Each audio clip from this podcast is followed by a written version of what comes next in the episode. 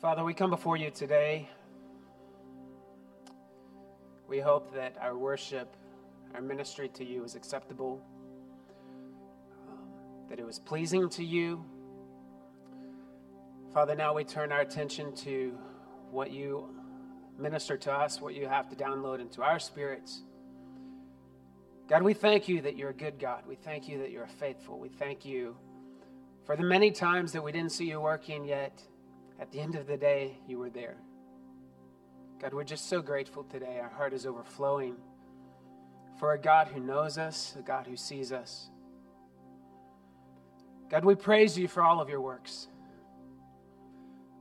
God, we praise you for the foundations of the earth were established so that man may be able to come into relationship with you. Father, we praise you for sending Jesus Christ to die on a cross for our sin. God, we praise you because there is no one above you. There is no one before you, there is no one beside you. God, we praise you. For you, oh God, are a strong tower. We praise you this morning. God, I ask that Holy Spirit would enter the room, step into this moment, that we would encounter the manifest presence of God today. God, we know that Holy Spirit is everywhere at all time because you are omnipresent. But God, we see in Scripture there have been moments where, like a dove, the Spirit rests and alights on someone's shoulder. So we ask for a manifestation today beyond the omnipresence, we ask for an encounter with you. We ask to see your glory. Anyone in the room that is sick, we step into the healing power of Jesus. Anyone in the room that is struggling in their marriage, we step into the reconciliation power of Jesus. Anyone that is in the room struggling with unbelief, God, we ask that you would make yourself known to them in Jesus' name. In Jesus' name. Oh, God, draw me close to you today. Your word tells me that as I draw close to you, you will step in close to me. So, God, let's, let's meet somewhere today. Let my heart posture be one of hunger and thirst for righteousness, hunger and thirst for holiness, to be set apart for your good pleasure. God, I want to meet with you today. In Jesus' name I pray. Amen. Amen. God is calling you this morning to be more than a recipient of ministry, more than just a receptacle of all the good stuff that's being poured out today. I, know it's nice to come to church and to receive good, solid ministry, but today God is calling you to be more than a spectator of service. Can I get a good amen? He has called you to be ministers of His grace. He's called you to be ministers of His grace. I, I think that any church experience that doesn't place a demand on that calling for you to be a minister of God's grace will ultimately it will ultimately cripple you with complacency. It will ultimately bore you with dissatisfaction. It will ultimately cause you to become stale in the presence of God if you're showing up to church just to receive whatever it is that the team has prepared for you, because you, friends, are called to be a minister of God's grace. God had an agenda for you when you got up this morning and you were getting dressed and ready for church and you were on your way here. You didn't know, but God already had a checklist of what He wanted you to accomplish on campus at the Exchange Church because you are a minister of God's grace. I am convinced that God does not want us to be okay with the status quo. I am I'm more now than ever convinced that it's not all right just to tread water. We, we did that for a number of years during COVID. I think every church did that. I think every family did that. We were trying desperately to keep our noses above water. We've all been there. But God has called us to something more than just treading water. You see, you were created for power, for glory, for victory, for action. I was reading a paper this week from Andrew Jukes, and I want to read a quote that he said. I thought it was amazing. He says this The low standard of truth in the church, making the possession of eternal life the end instead of the beginning of the Christian course, has led many to think that if they have or can at least obtain this life, that it is enough. But these are not God's thoughts. Getting saved, let me just translate that. Getting saved and securing eternal life is not the end goal, it's your starting point. I know we we thought that was the big crescendo to this Christian life that we're living. I'm, I'm saved and I'm on my way to heaven. Okay, what's next? Because you weren't called just to receive eternal salvation, you were called to be a minister of God's grace. I love what Andrew Jukes said in his writing and his assessment of the global church, um, because I think, I think the global church is lovely and beautiful, and I, I will never bash the bride of Jesus. Um, I think she is, is wonderful. It is God's plan A for the world. There is no plan B. God came to establish the church. He's building the church. He died for the church. But the truth is, the church can be a little anemic, a little weak. And I think Andrew Jukes was saying that when he said the, the low standard of truth in the church. Um, I, that really resonated with me because I feel like on some level we have some weak sauce Christianity going around. I'm not pointing at other churches, I'm pointing at us, pointing at me. But the thing that really arrested me with this quote from Andrew Jukes is that he wrote it in 1847. You, you thought he wrote it in 2022, didn't you? 1847, so almost 180 years ago, the leaders of the church, the, the thought shapers of the church, felt like the church was being weak. This is not a new phenomenon. You're not fighting against current culture, you're fighting against the strategy of the enemy to weaken the bride of Christ, the body of Christ, to walk in something less than what God called you to walk in. Now, my goal is to help you and I break out of that. Because for the last 2,000 years, we've been being spoon fed and malnourished or undernourished. And listen, friends, it is time for us to beat those spoons into swords and to wake up and be all that God has called us to be. I'm calling you into service today. I'm calling you to be a part of the plan that God has for this world. You actually have a part to play in God's plan. And in order for you to play the part that God has for you, you must learn to worship. Worship is not optional.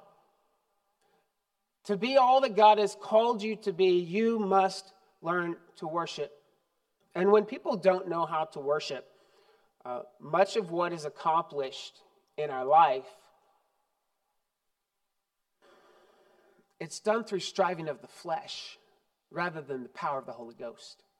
Or i just said holy ghost and said holy spirit. If i'm if i start preaching holy ghost you know we're about to get real.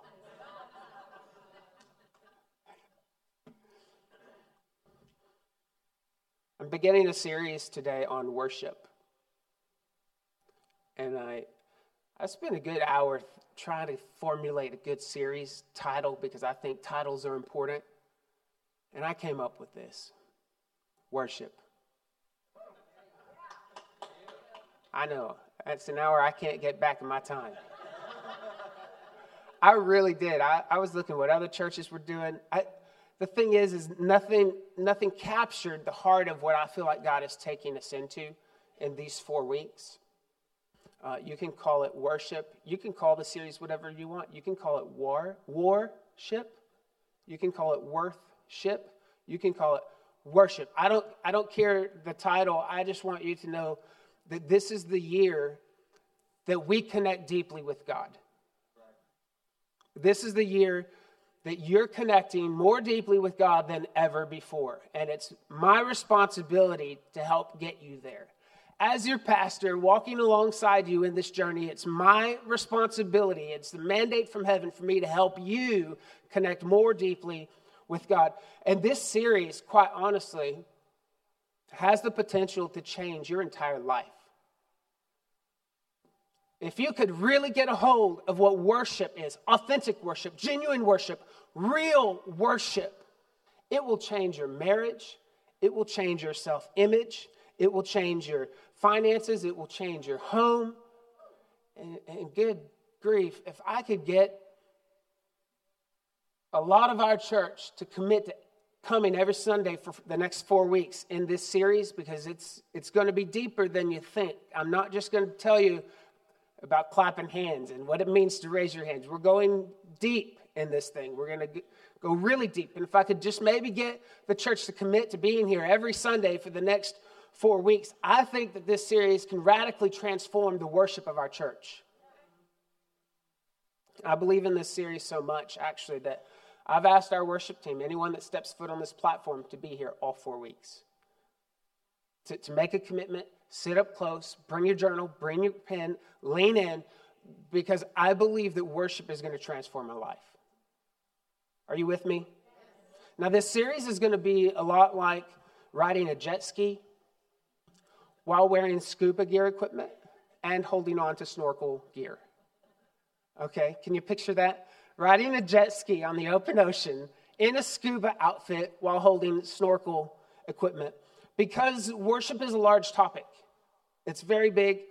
Uh, so we're going to use the jet ski to, to maneuver and get around to the various coves and the various bays. Sometimes we're going to jump in the water and do a little snorkeling and just look just beneath the surface. And I don't know if you've ever been snorkeling in Cancun, but when you put that mask down in the water, it, it comes alive. So many colorful, beautiful fish, and just like six inches above, you had not even known that world existed. So we're going to do some snorkeling regarding worship let me just give you a preview of our snorkeling trips. On our snorkeling trips, when we look just beneath the surface, we're going to answer some questions like this Does my expression of worship intersect with my personality? Do I have to clap and sing for it to be worship? Or what about lifting my hands? Do I have to do the, the touchdown? Or can I just do the hold a baby? We're going to answer that in this series. Uh, another question we're going to answer is Should the worship team practice their skill and grow in excellence?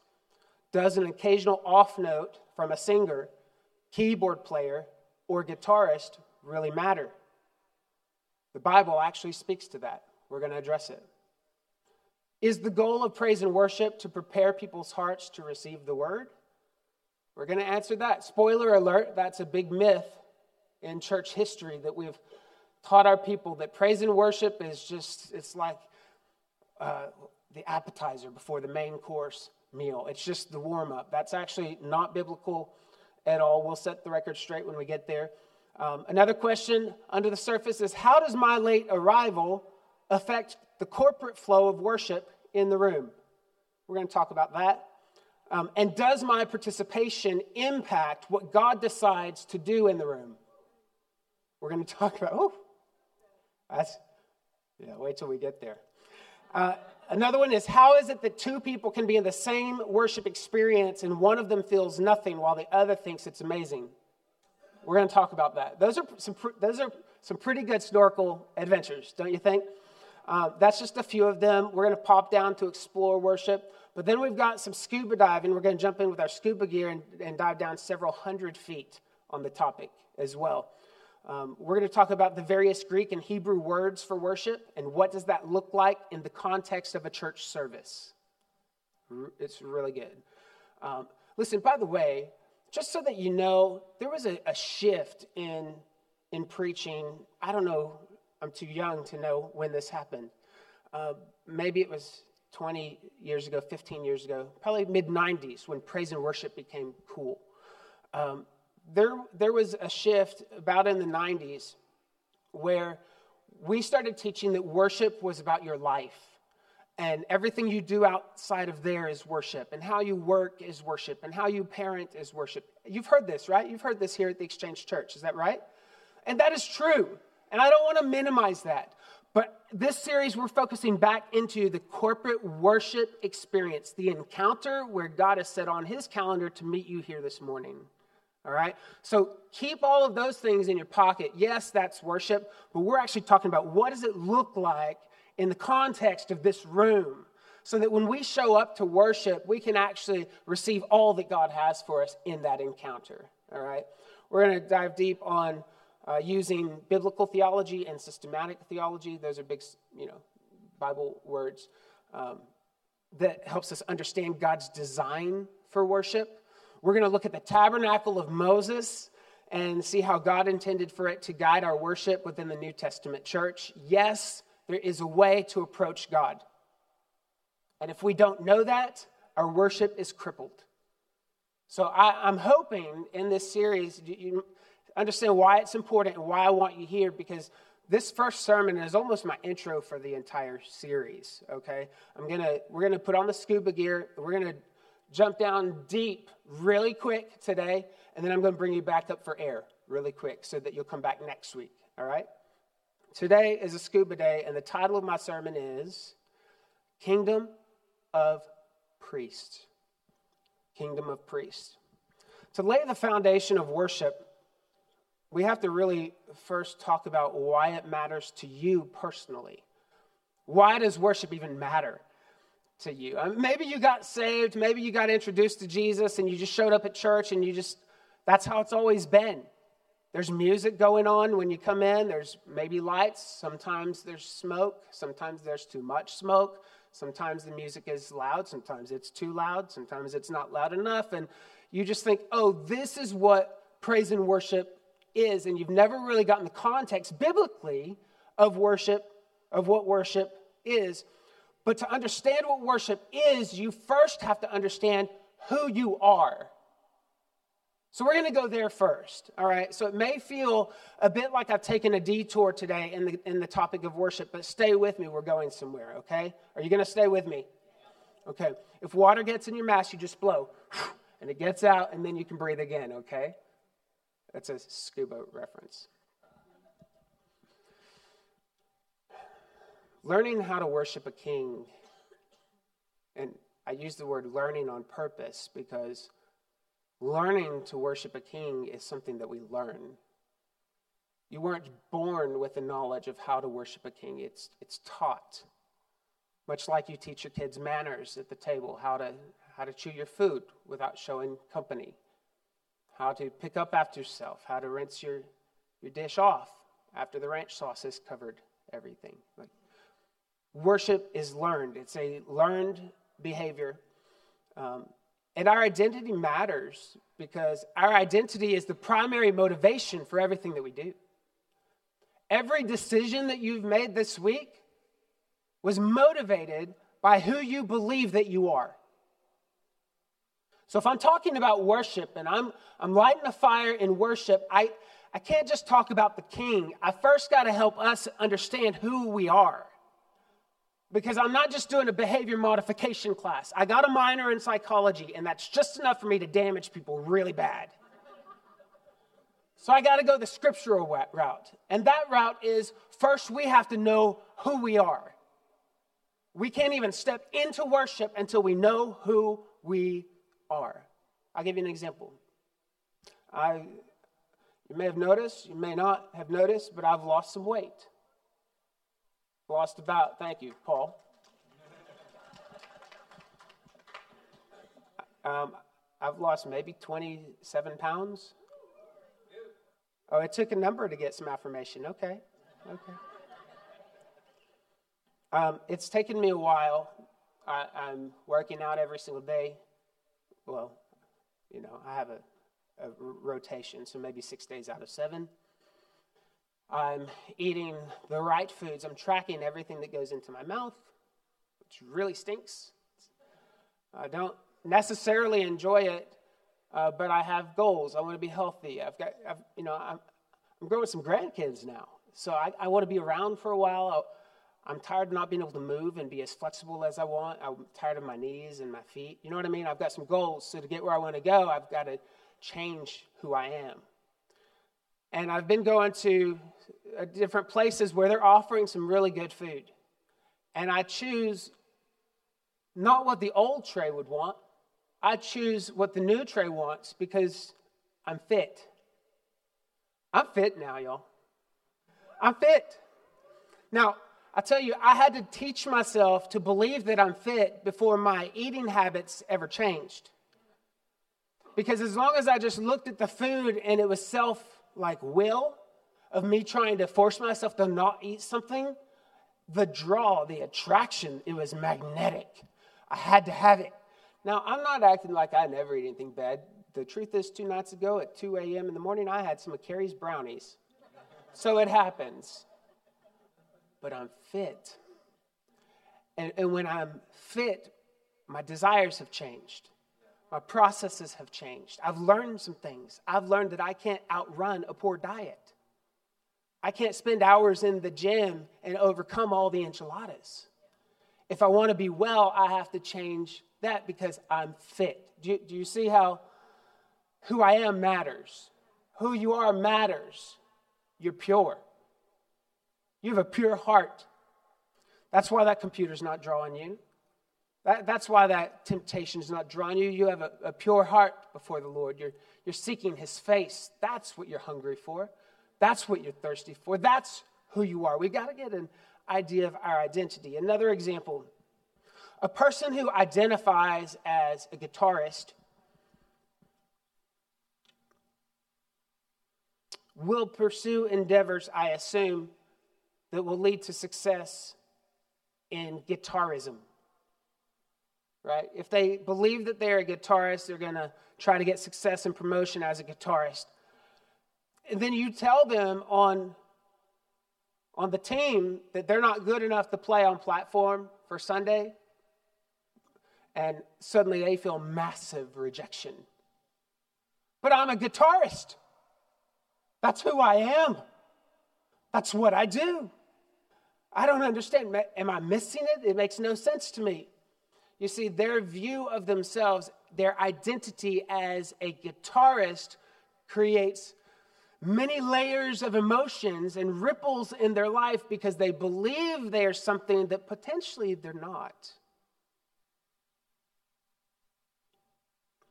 Our worship and our identity is often informed and shaped by one common myth. My goal is to get you to uproot this myth in your life. The myth is this my function determines my identity. I play a guitar, so I must be a guitarist. I sing, so I must be a worship leader. If I can play baseball, I must be a. If I can write, I must be a if I can cook, I must be a. Some of you say cooker. The question is are you a fast one or a slow cooker?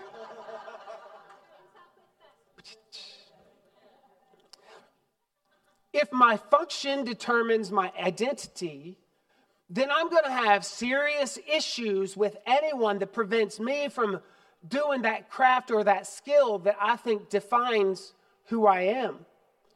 And people leave churches all the time because they can't see the gift they think they have been called to. And when their function determines their identity, they get a confused view of their purpose. This applies in so many ways. Anyone that's ever sent your kids off and gone through empty nest syndrome and you had been identifying yourself as a mother or a father, and suddenly you're not telling them to pick up their socks anymore, you're not telling them to pick up their dishes, your identity can get really small if it's wrapped in your function. But what we do does not determine who we are. Ultimately, we get really messed up religious views from this. So, to offer proper worship to a triune God, we got to do some self correcting here. We got to do some manipulation on who we see ourselves to be. Here's an example. How many of you want to be used by God? All across the room. Keep your hands. We'll just wave. Just you want to be used by God. Great, great. Do you want to be used by your spouse? Do you want to be used by your kids? Do you want to be used by your, your friends? Do you want to be used by the church? Do you want to be used by the government? I'm guessing you said you wanted to be used by God, but you, you said no to all the others. I'm, I'm guessing, right? Yes, I want to be used by God, but no, I don't want to be used by all of these things. Why do you want to be used by God? You don't know it, but that's a religious spirit. I know it felt right and it felt holy. And it, there's something in you is like, I just, and I've prayed those prayers too. God, use me. Just use me. I want to be a tool for you. Just use me. But that, my friends, is a religious spirit. God didn't create you so that He could use you. He created you so that He could know you and so that you could know Him and you could be known by Him. God used Pharaoh, He knew Moses. God used Saul, but he knew David. He used Judas, but he knew Jesus. You don't want to be used by God, you want to be known by God. This is the God that we worship. Religion teaches us to view ourselves as tools. And if we perform well, if we make the cut, if we get the title, if we have the position, then we are pleasing and useful to God. But here's the problem with being a tool when my hammer breaks, what good is it? Tools are disposable, people are not. God didn't die so that you could be a handy tool. He died so that He could know you, so that you could be known by Him, so that you could know Him.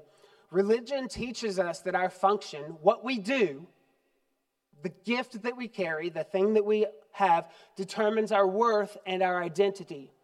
Religion says, I am because I do. So everyone who said, God, God used me, I just want to be used, even if he used you more than you're being used now, you would be no more valuable to him than you currently are. Because what you do does not determine who you are. Worship, though, teaches us that our identity determines our worth and our function. Worship says, I do because I am. I, I'm trying.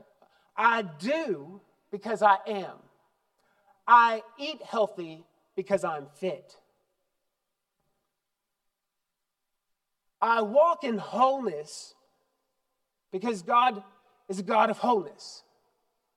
I, am not looking at what I do to determine my worth, my identity, my value. I'm looking at who God says that I am, and that determines how I live and what I do. God actually determines our identity. Isn't it amazing that the enemy spends so much effort trying to get us all to believe that we have a say in who we are? We have a, a say in who we identify as. God has already identified you. If you're a believer in Jesus, here's who God says you are. He says you are a child of God in John 1:12. He says you're a friend of God in John 15, 15. He says you're more than a conqueror in Romans 18, 8, 37. You're chosen and dearly loved, Colossians 3.12. You're a citizen of heaven, Philippians 3.20. You are redeemed, Galatians 3.13. You're a saint, Ephesians 1 8. And Revelation 1 6 says that we are kings and priests.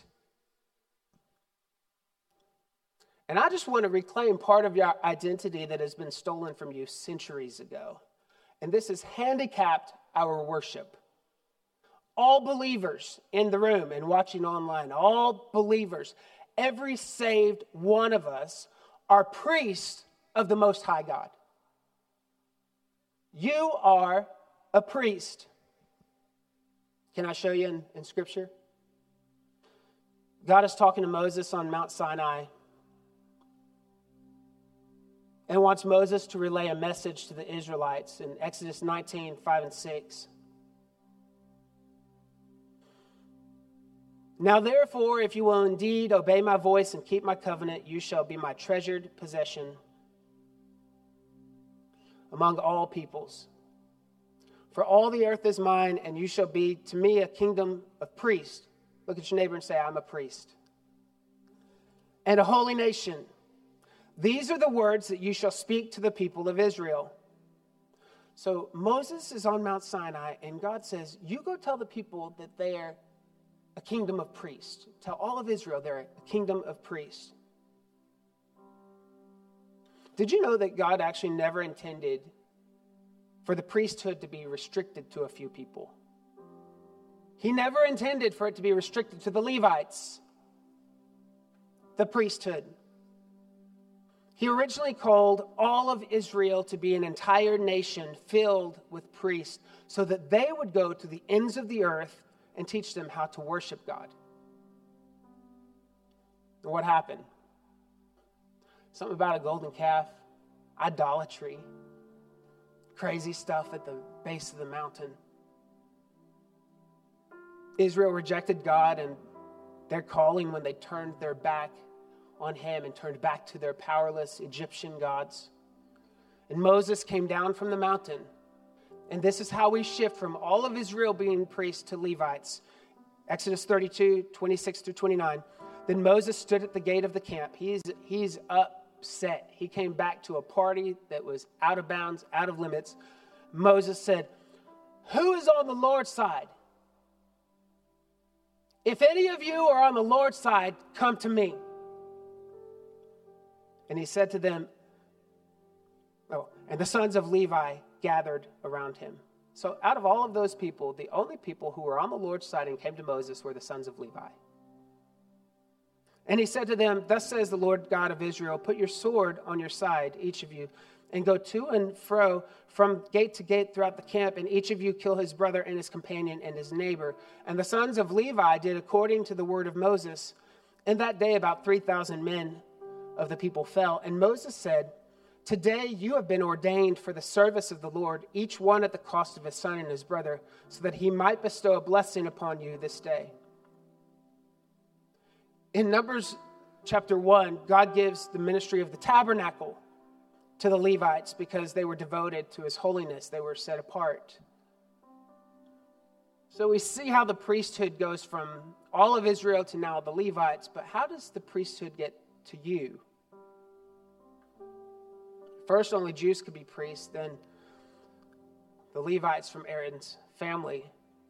Then the early Roman Catholic Church determined that only they could ordain priests, and every denomination after followed suit. And generation after generation, there has been a growing gap from the pulpit to the pew. People show up the church to receive ministry from someone in a place where they just feel this big distance.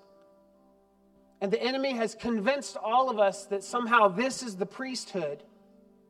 And this is consuming, this is receiving, this is breakthrough, this is getting what I need. No, no, no, no. God is wanting to shift the priesthood from the pulpit to the pews. You are a priest. First Peter chapter 2. Peter's talking to Christians. That means you. He's talking to you. It says, As you come to him, a living stone rejected by men, but in the sight of God, chosen and precious. You yourselves are like living stones being built up as a spiritual house. You are being built up as a spiritual house to be a holy priesthood, to offer spiritual sacrifices acceptable to God through Jesus Christ. And then in verse 9, it says, you are a chosen people, a royal priesthood, a holy nation, a people belonging to God, that you may declare the praises of him who called you out of darkness into his wonderful light. You are a priest. Who are you? I'm a priest. Look at your neighbor say, I'm a priest. I know that sounds intimidating. You're thinking, I know nothing about priesting. But since identity determines function, you have some exciting things in store for you as a priest. Here's a summary of what priests do priests are meant to worship God and help other people worship God. You are a priest, so what is your job?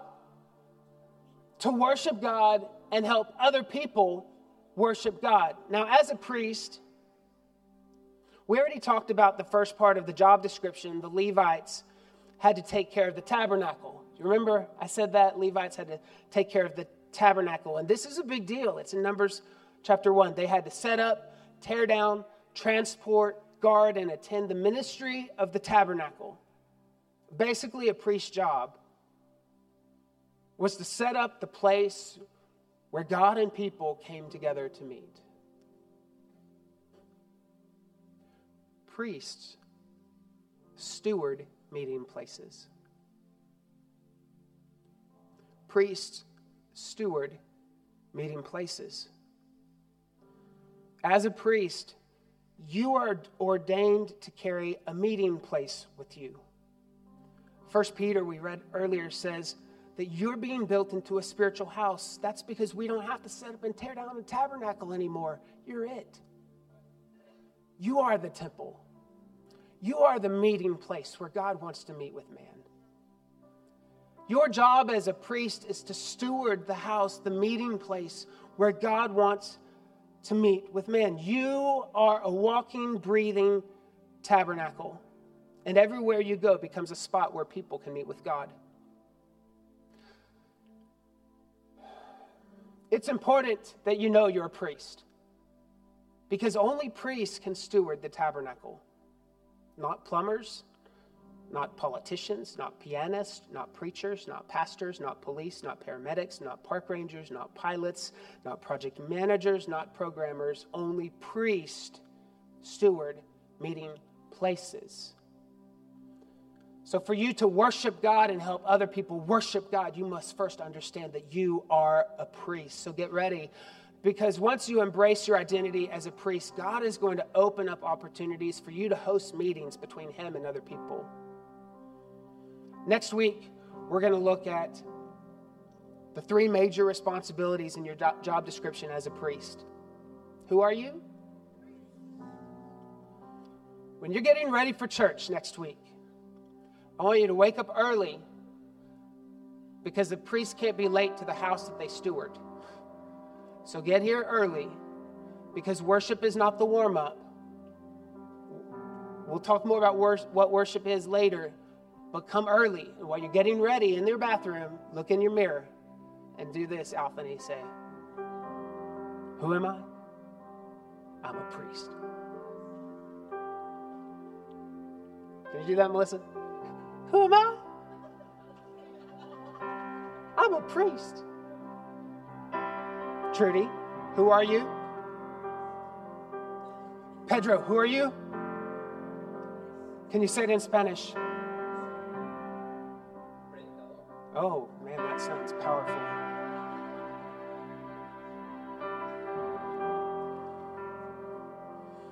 Look in the mirror say, I'm a priest. I need to go steward the meeting place of God and men. And I want you to come ready for worship and I want you to lean in. And I want you to attribute all the worth that God is to Him. Because worship's not about you, it has nothing to do with you. Worship is all about Him. It's not what you think of the song. It's not if you feel the vibe or not. It's not if the music is too soft or too loud, too fast or too slow, if the singer is off key or the piano hits the wrong note. Worship is about Him. And the moment we make worship about us, we have elevated ourselves to God's status. So you're going to show up early because worship creates an atmosphere for the manifestation of God.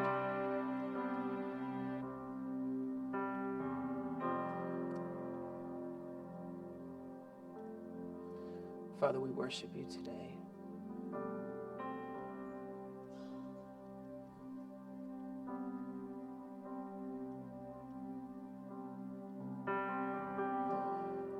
Father, we are priests. You came to establish a kingdom of priests The roll has been called, and we're here to say, Count me in. Let me be a priest that ministers to your heart, God. That everywhere I step, kingdom flows. The presence of God flows. Encounters, meeting places are established. Because we don't set up tabernacles with our hands anymore, we establish them with our hearts.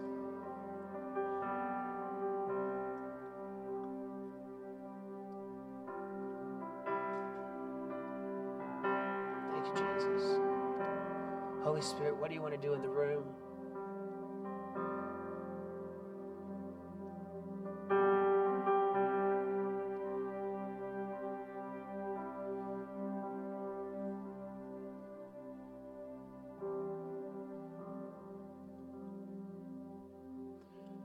Make space this morning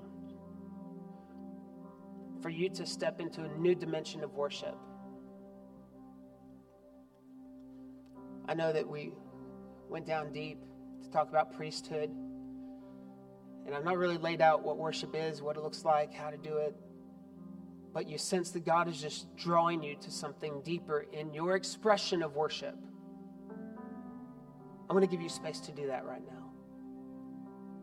Maybe you're going to stand on your feet. Maybe you're going to lift your hands. Maybe you've never lifted your hands before. Maybe you're going to kneel. We just want to create space. Not to create a moment, but to give room for Holy Spirit to speak to you, to empower you, to release you to be a priest.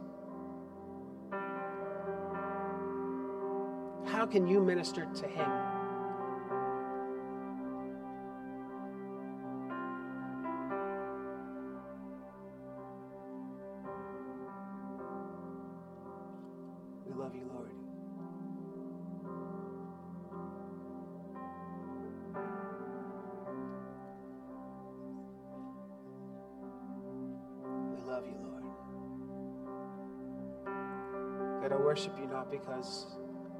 What you've done or what you can do or what you're going to do, but because of who you are, God, you are holy. You are set apart. There's no one like you. You are a God of justice. You are righteous in your judgment. You are a God of mercy. You're a God of compassion, a God of love. I worship you.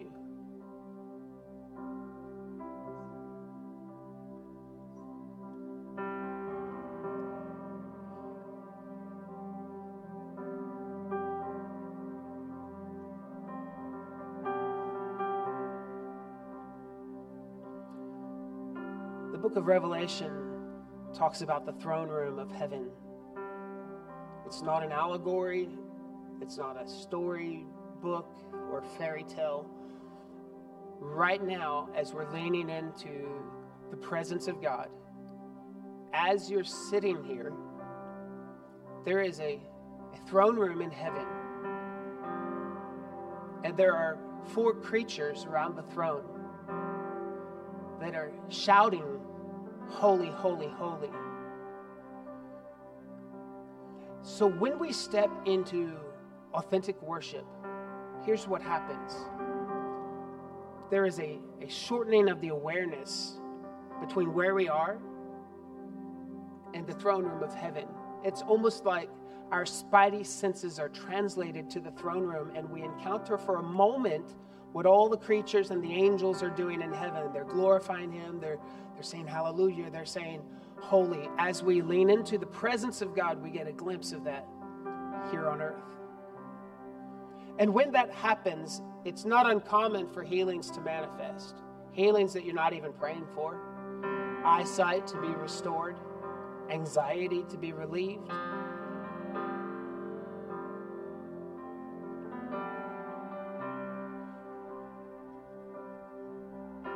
Will you stand to your feet?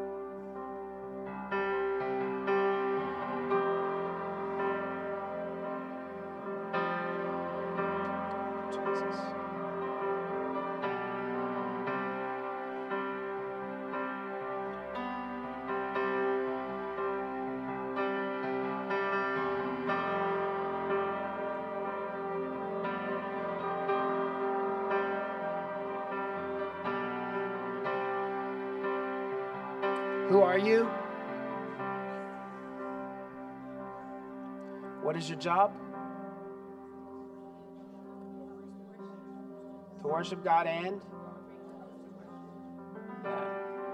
So next week, I want you to come with your priest robe on and be ready for fresh encounters. Prepare your heart as a priest. We're going to go deeper. It's another scuba day. We're going to go deep in the word, in theology, systematic theology. We're going to talk about the tabernacle, but we're also going to devote time at the end of service just for this. So if you have any sick friends, sick neighbors, bring them. God is COVID has taught us don't come to church when you're sick, but the Bible says if you're sick, let the elders of the church lay hands on you so that you may recover. And so bring people that need healing from God next week and come ready to encounter Jesus. Also, November 9th is a worship night. We're going to worship. That will be three weeks into this series. So you're going to have a very, very solid grip on what worship is. And we are going to worship the heck out of this place, okay? And so I want you to be here. It's on a Wednesday night, November 9th. We're going to have worship and Holy Ghost encounter. We'll see you next week. Father, we thank you for this day. We thank you for the opportunity to step into the priesthood. God, I ask that you would go with us. God, that we would walk in the blessing that you have ordained for us to walk in. God, go with us today. In Jesus' name we pray. Let all the priests say, Amen. Take what you received in here and give it to someone out there. God bless you.